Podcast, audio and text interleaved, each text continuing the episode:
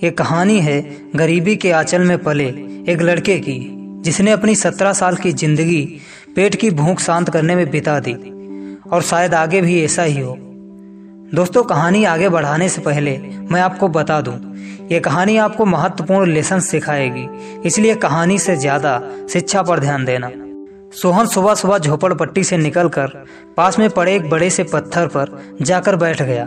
और सड़क पर बड़ी बड़ी गाड़ियों से आते जाते लोगों को देखकर खुद से सवाल कर रहा था।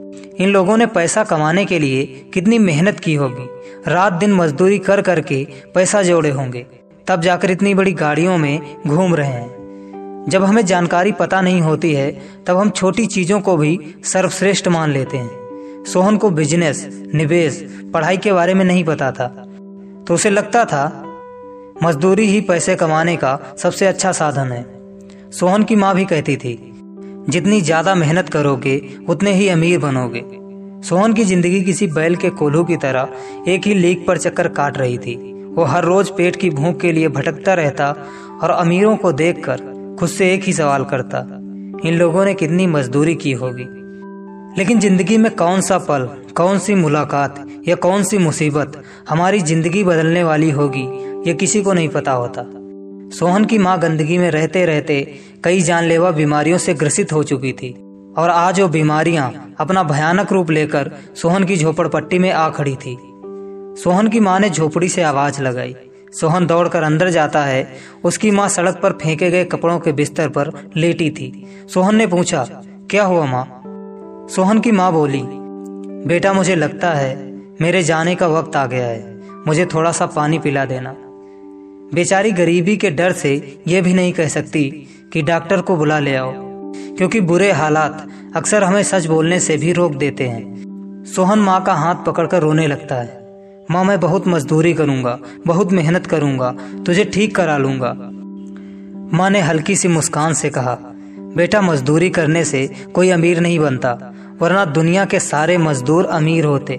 मैंने तुझसे झूठ कहा था, अमीरी के लिए पढ़ना पड़ता है। मेरे पास तेरा पेट पालने के लिए पैसे नहीं थे तो तुझे कहाँ से पढ़ाती? सोहन का मन उस जंगल की तरह हो गया था, जिसमें एक तरफ़ भयंकर आग लगी हो और दूसरी तरफ़ मूसलाधार बारिश हो रही हो। सोहन पहली बार वास्तविकता के सामने खड़ा था। उसने हज़ारों बार खुद को समझाया था कि मजदूरी पैसे का सर्वश्रेष्ठ तरीका है। उसकी चेतना लगातार अतीत की गहराइयों में घुसती चली जा रही थी। तभी उसे माँ की एक याद से सामना करना पड़ा, जब माँ कह रही थी बेटा अमीर लोग बहुत ज़्यादा मजदूरी करते हैं। तभी तो वो लोग इतने अमीर हैं। इसी याद के साथ एकाएक सोहन होश में आ गया। लेकिन तब तक उसकी माँ इस दुनिया को छोड़ चुकी थी। सोहन एक साथ इतनी सारी सच्चाइयों से कैसे सामना करता? एक सच ये था कि जो वर्षों से सच मानता आ रहा था, वो झूठ था। और दूसरा सच ये कि उसकी माँ अब ज़िंदा नहीं थी। जब एक साथ दुखों का पहाड़ टूटता है तो इंसान सही गलत में फ़र्क करना भूल जाता है। सोहन ने माँ के अंतिम संस्कार के लिए अपनी झोपड़पट्टी में ही आग लगा दी और खुद जाकर उसी पत्थर पर बैठ गया, जिस पर वह रोज बैठा करता था। दोस्तों, जिज्ञासा की अंतिम वास्तविकता तक जो लोग जाने का प्रयास करते हैं, उन्हें सफल होने से कोई नहीं रोक सकता। सोहन के मन में भी एक नई जिज्ञासा पनप चुकी थी कि पैसा पढ़ाई करने से आता है, मजदूरी से नहीं। दोस्तों, जब हम जिज्ञासा को पूरी तरह से जानने की कोशिश करते हैं तो हमें सबसे पहले उसके सामने खड़ी मुश्किलें नज़र आती हैं। सोहन भी बैठे बैठे सोच रहा था। पढ़ाई के लिए तो स्कूल जाना पड़ता है। उसके लिए पैसे चाहिए होते हैं। इसी तरह एक के बाद एक सवालों की लड़ी उसके दिमाग में चली जा रही थी। लेकिन अचानक सोहन ने सोचा, सामने पान की गुमटी के पास खड़े होते हैं। कोई ना कोई आएगा तो उससे पूछ लेंगे। वैसे भी भीख मांगते ही हैं, पूछने में क्या जाता है।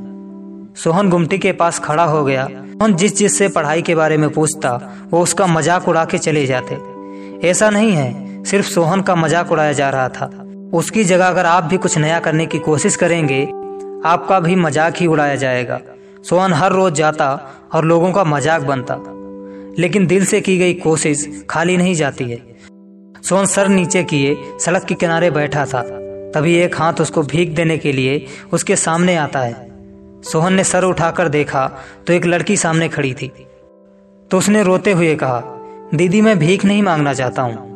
मैं अपने दम पर पैसा कमाना चाहता हूँ, लेकिन कोई बता ही नहीं रहा, पढ़ाई कैसे करें? तो उस लड़की ने कहा, पढ़ाई क्यों? सोहन, पढ़ाई करेंगे तभी तो कमा पाएँगे। तो उस लड़की ने हँसते हुए कहा यह तुमसे किसने कहा? पैसे कमाने के लिए तुम्हें छोटा मोटा हिसाब लगाना और हल्का फुल्का पढ़ना लिखना आना चाहिए। बस काम हो जाएगा। सोहन की आँखों में चमक आ गई। वो बोला, इतना तो हमें आता है, मगर पैसे कैसे कमाएँगे दीदी? वो लड़की बोली, तुम्हारे पास कुछ पैसे हैं? सोहन ने मायूसी के साथ कहा, मेरे पास पैसे नहीं हैं। तो उस लड़की ने थोड़ा रुक कर कहा, कोई बात नहीं, मैं तुम्हें एक मस्त आइडिया बताती हूँ। यहीं पास में एक दो मैरिज लॉन है। वहाँ किसी न किसी लॉन में कुछ ना कुछ होता रहता है। फ़ंक्शन के दौरान वहाँ लोग बहुत सारे फूल यूज़ करते हैं और सुबह उन्हें कचरे में फेंक दिया जाता है। तुम उन मैरिज लॉन में जाना और कहना मैं आपके लॉन की सफ़ाई फ्री में कर दूँगा। और तुम बेकार फूलों में से अच्छे फूल इकट्ठा करके रख लेना और बाहर बाज़ार में सस्ते दामों में बेच देना। सोन को यह तरकीब अच्छी लगी और जब उसने ये काम करना शुरुआत किया तो उसका काम भी अच्छा चलने लगा। लेकिन जैसे ही लान के मालिकों को पता चला, उन्होंने सोहन को भगा दिया। एक बार फिर सोहन मुसीबत में फंस गया। और अब उसे समझाने वाला कोई नहीं था कि आगे क्या किया जाए। वह हर रोज वहीं बैठता, मगर वो लड़की दोबारा कभी नहीं आई। सोहन एक दिन बैठा था तो उसने देखा एक रिक्शे पर गमले रखे थे, जिनमें फूल भी लगे थे। सोहन को विचार आया, क्यों ना फूलों के गमले खरीद कर अपनी झोपड़पट्टी के पास रख लिया जाए। सोहन ने रिक्शे वाले से बीस गमले खरीद लिए। उन गमलों को झोपड़पट्टी के पास ले जाकर रख लिया और उनमें जितने भी फूल लगे थे, उनको तोड़कर बेच दिया। धीरे धीरे जब सोहन का कारोबार चलने लगा तो उसने सामने वाली पान की गुमटी के पास अपनी फूलों की दुकान भी खोल ली। अपनी झोपड़पट्टी की जगह एक पक्का कमरा बनवा लिया। हर बार की तरह सोहन अपनी दुकान पर बैठा कमाई की गिनती कर रहा था। तभी एक कस्टमर ने पूछा, भैया, ये गुलाब कितने का है? सोहन ने नीचे देखते हुए कहा, दस रुपए का, मैडम। एक दे देना कस्टमर ने कहा। सोहन गुलाब देने के लिए ऊपर देखता है तो दंग रह जाता है। अरे दीदी, आप, आपके लिए फ्री है। कस्टमर ने हैरानी से पूछा। कौन दीदी? भैया, आप मुझे कैसे जानते हो? सोहन खुश होते हुए बोला। अरे दीदी, मैं सोहन हूँ, याद है? आपने इसी जगह मुझे मैरिज लान के फूल बेचने का आइडिया दिया था। तो उस लड़की ने हँसते हुए कहा अच्छा तो तुम हो। वैसे मैरिज लान वाला धंधा ज़्यादा दिन नहीं चला होगा। सोहन ने कहा हाँ दीदी। मगर मैंने उन पैसों से गमले खरीद लिए थे। लेकिन आपने बताया नहीं था, मैरिज लॉन का काम ज़्यादा दिन नहीं चलेगा। उस लड़की ने हँसते हुए कहा, तुम्हें कुछ पैसे चाहिए थे। बाकी तो तुमने रास्ता ढूंढ ही लिया है। एक बात मेरी हमेशा ध्यान रखना। बदलाव सबसे पहले सोच में होता है, फिर दुनिया में।